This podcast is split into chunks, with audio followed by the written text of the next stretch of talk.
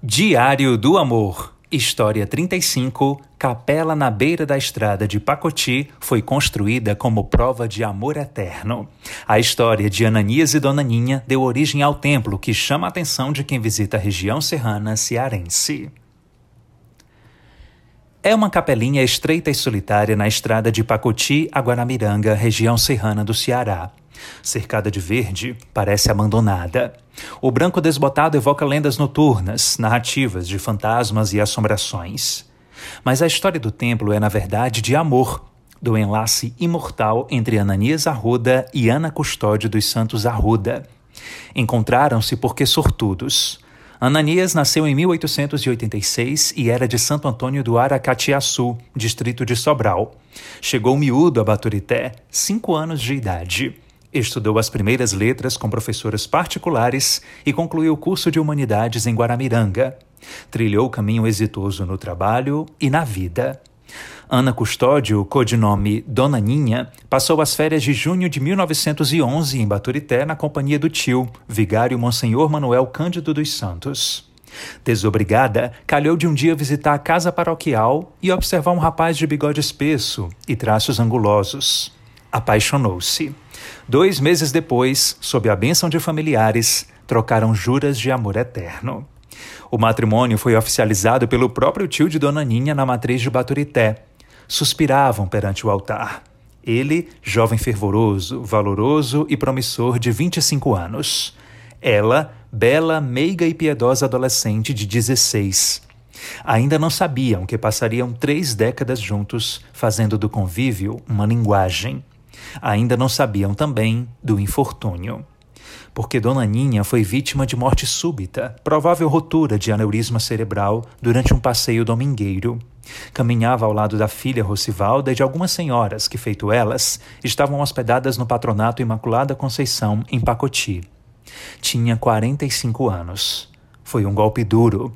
Ananias não acreditou. Só a fé retemperou as forças e permitiu que ele continuasse a jornada terrena.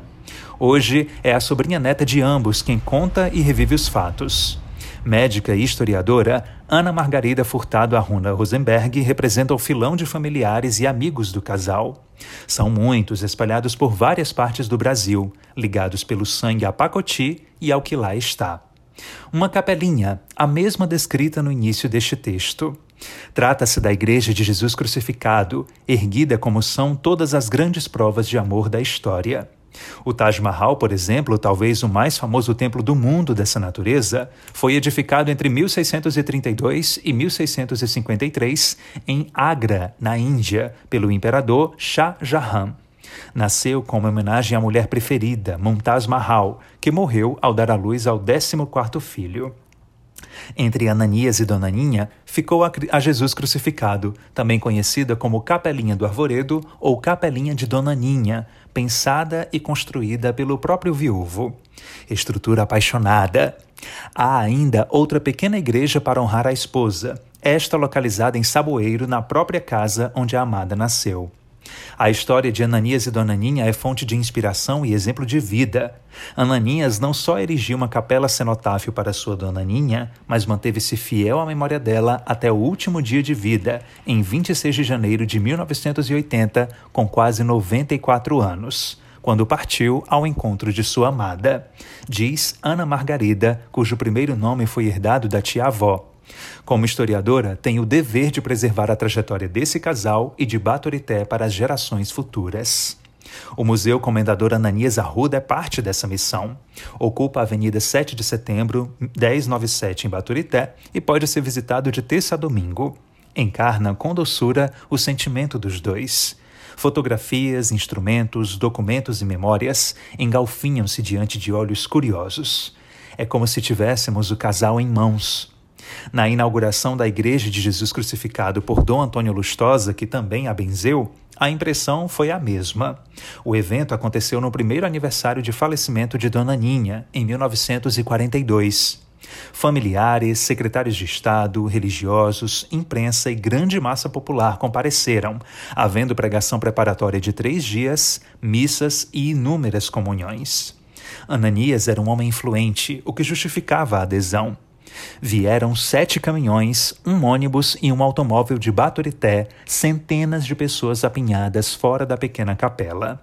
Atualmente, o Museu CAA a preserva. A estrutura, tombada pelo Patrimônio Público de Pacoti, foi reinaugurada em maio de 2022 com as imagens sacras da residência do comendador e as imagens do próprio templo. Tudo foi restaurado por iniciativa do historiador Levi Jucá. Não sou devota católica, como Ananias e Dona Ninha, mas a família tem incontáveis pessoas assim, incluindo padre e freira, sobrinhos do comendador. Por outro lado, trago comigo a força do amor de Ananias por Dona Ninha. O amor por meu falecido marido, que persiste até hoje, me fez escrever o livro Confissões de Amor, Margot e Rose, conta Ana Margarida. A obra é recheada de fotos, cartas e poemas de amor trocadas por ela e o esposo em vida. Não à toa, sentencia. Acho que meu amor por Rosenberg é tão forte quanto de tio Ananinhas por tia Naninha. Faz sentido. Está encravado na história e na paisagem. Se reparar, há um silêncio sereno no templo envolto por túnel de bambus. Não há o que temer. Agora você sabe, naquela estrada entre municípios há uma história de amor incrustada no concreto. É o monumento de Ananias, Dona Ninha e de todos os que admitem a eternidade. Esta é a história de amor de Ananias e Dona Ninha Ruda e da Igreja de Jesus Crucificado em Pacoti, Ceará. Envie a sua também para diego.barbosa.svm.com.br. Qualquer que seja a história e o amor.